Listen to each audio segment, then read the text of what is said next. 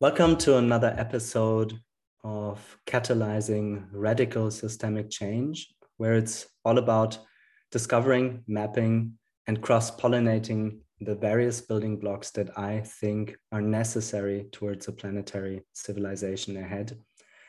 And today, my guest in the virtual room from Berlin Prenzlauer Berg to the houseboat where he lives is Thomas Schindler. He coins himself simply T and I perceive you, we know each other for quite a while now, as a very dedicated social entrepreneur that has managed to build a full circle for the regenerative economy. So today we're going to unpack really a tapestry of projects and how they interlink as an ecosystem.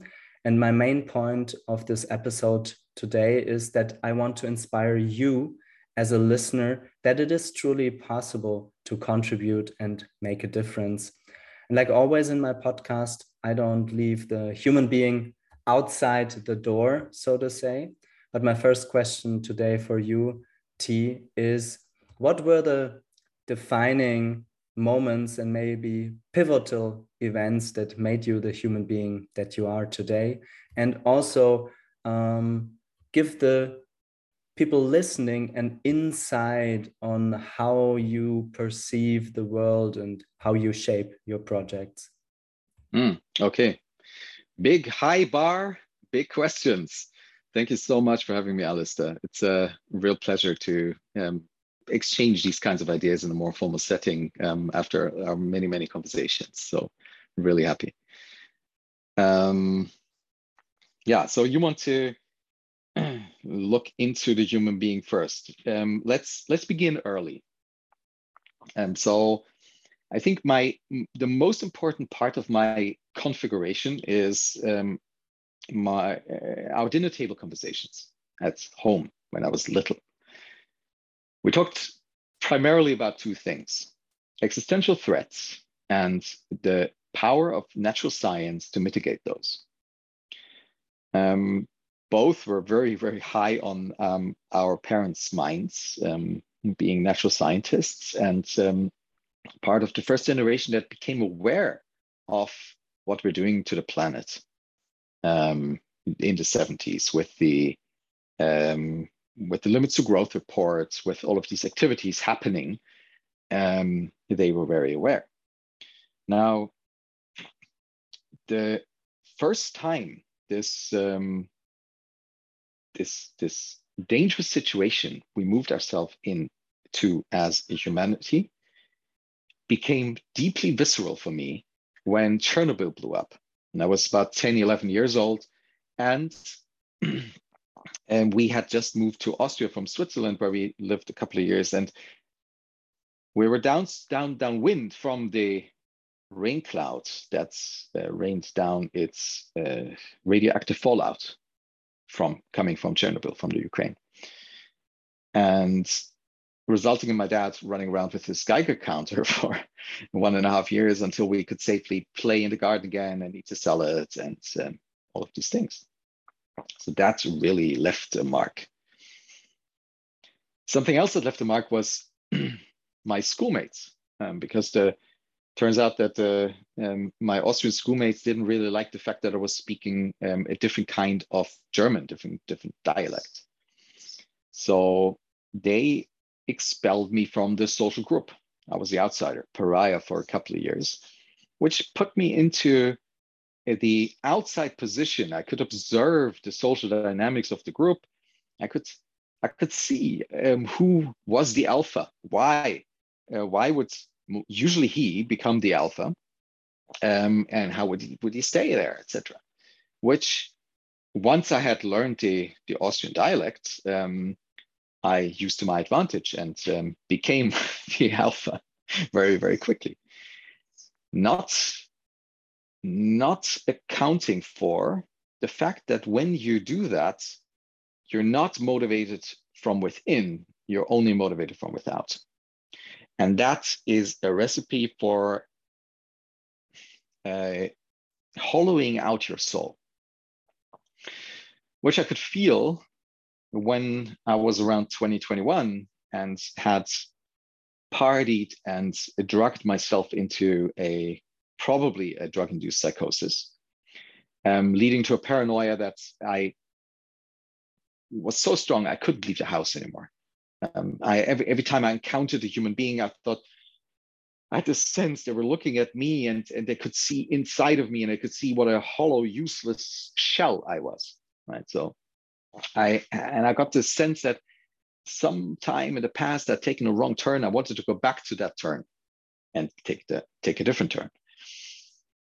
And since time travel physically is not impossible, I came up with a way of at least transporting my brain back into that time by reading all of the books I had read when I was around age 14.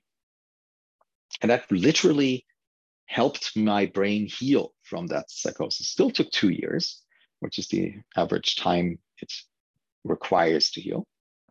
But um, what I took away from that is that you can actually shape the way you think. You can autopoietically create yourself by changing the heuristics of what Daniel Kahneman would call your system one, which is effectively what I did. And um, over, over the course of years, I became much, much better at that. Another pivotal point came a couple of years later when my dad suddenly died.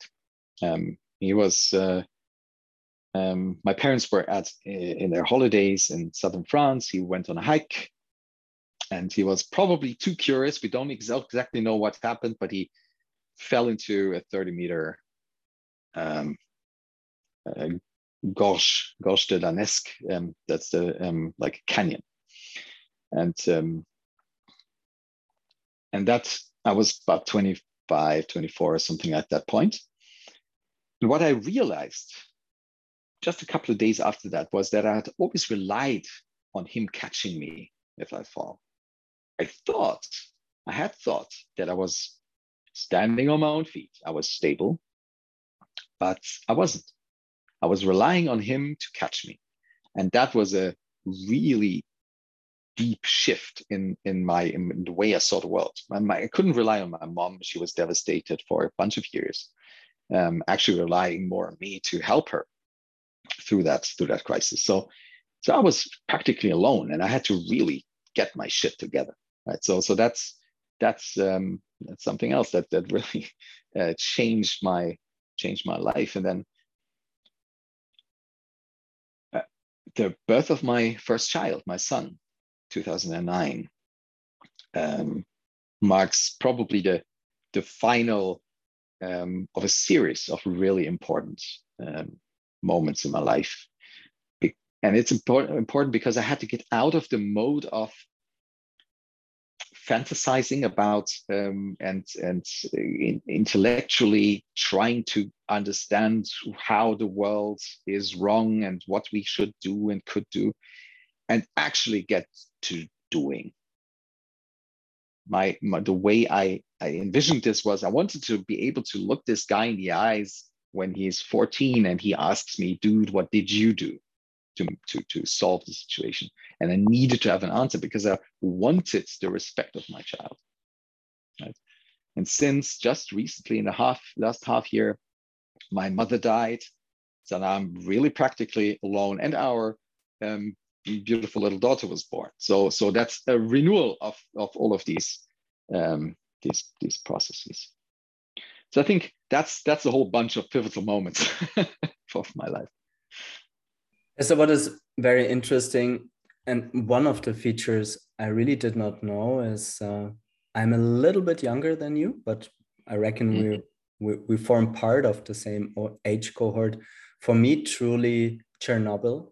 Uh, mm -hmm. I mm-hmm. was seven years old, and I come from a gardener's family. Was such a defining moment in my life mm -hmm. because much like you, you know we were forbidden to eat like anything in the garden and all the fruits and all the mm-hmm. veggies you know they were contaminated and just because um, you know to to mention how deep this goes my mm-hmm. parents you know kind of told me the truth and when i came with uh, the pictures from the deformed you know babies from from Mm. ukraine they they expelled me from school you know? So Seriously. and yeah yeah. So it's really very interesting you know how big the social pressure was you know to Mhm, play that uh, down. Um i wonder if if we continue in your adulthood and how do i imagine your your first uh, career steps.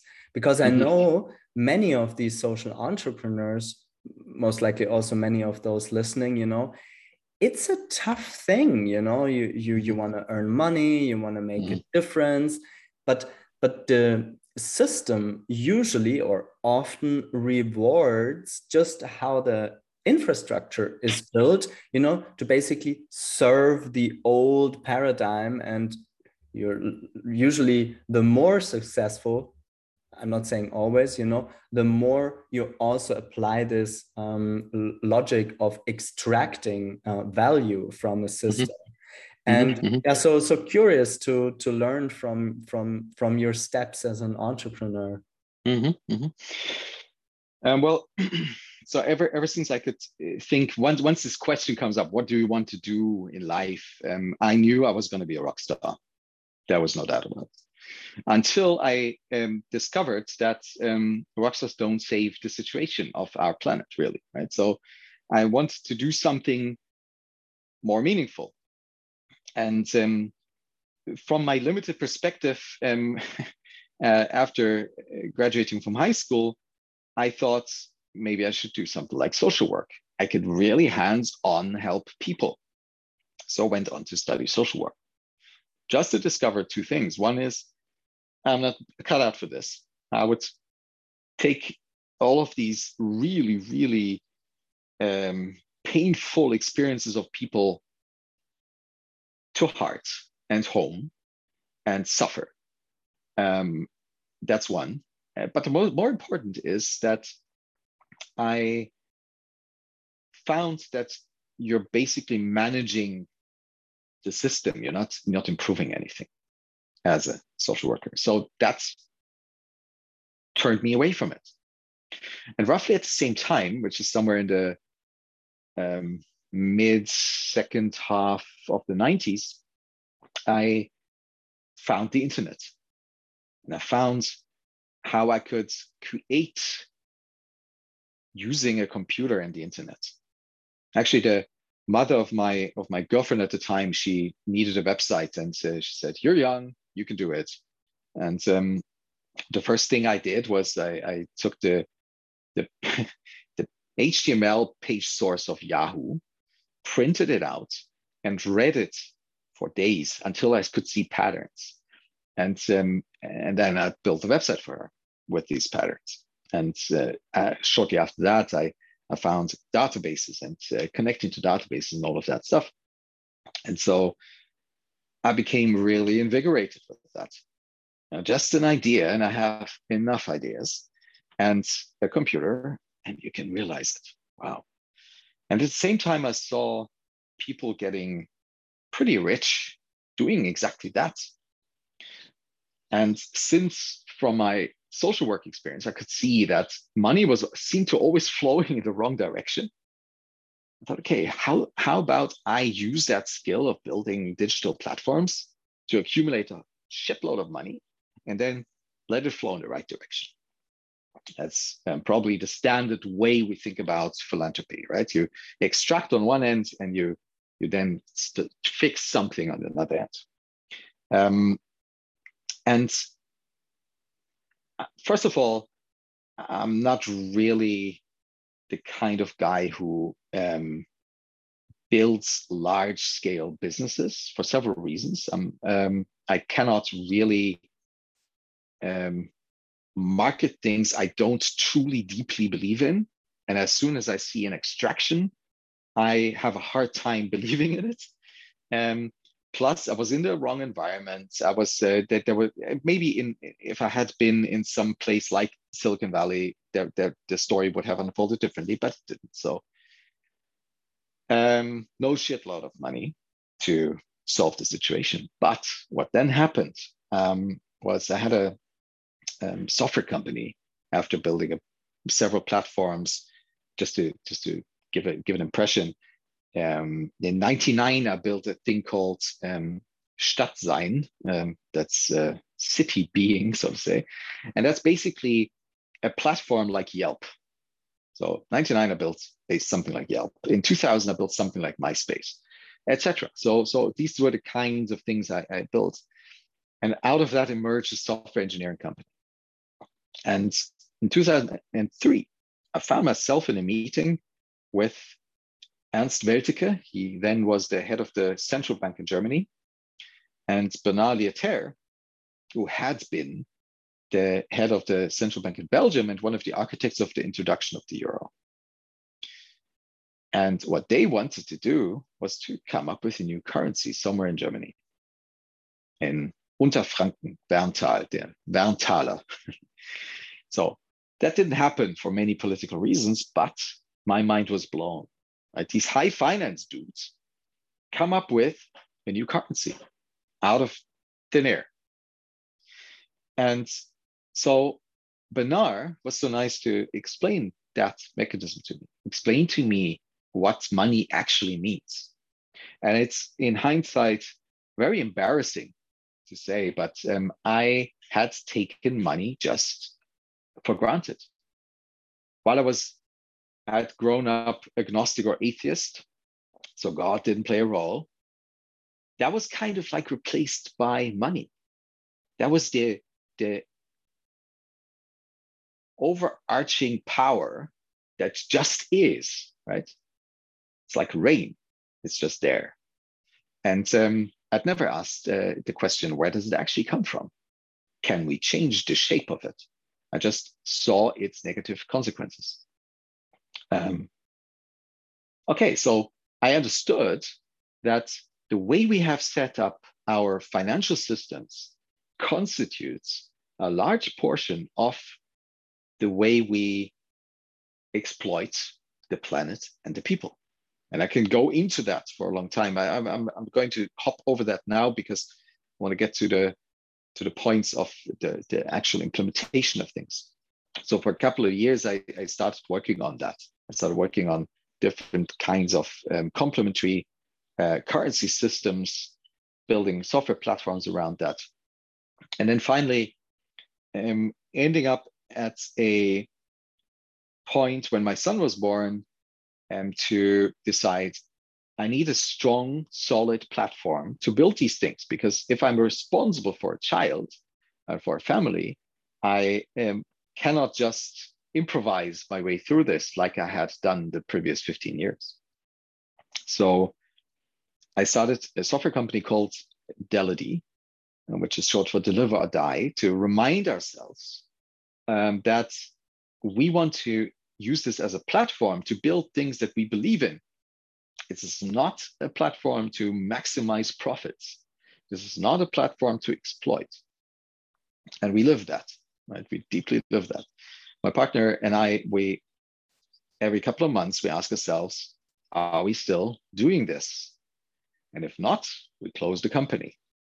And two or three times we were very close to that point, saying, okay, we're getting off track, dude. And we have to somehow get back. So we did. Um, this also makes it very easy to say no to um, offers of acquisition, which we've had. Right, we could have sold the company for um, large sums of money uh, at points, but we didn't because we did not want to betray the mission, nor our partners or employees or anybody. Right? Um, and it does serve as this platform. So what currently is happening there is Delodi is building software for clients mostly who build products they like they, they that help towards making the planet a good place. Uh, an example of that I like is uh, with a large energy company in, in Europe, we uh, built a system to make private charging stations stations public. So a bit like Airbnb. You Airbnb out your, your charging station for others and you earn a little bit of money if others charge their cars in your charging station. And that's a beautiful project because it's technically um, demanding, challenging. Uh, it's it's really solving an issue. Um, it's a lot of fun, right? That's the kind of projects we like doing. And then around that, that gives us the opportunity to do things that don't immediately give us any financial returns. And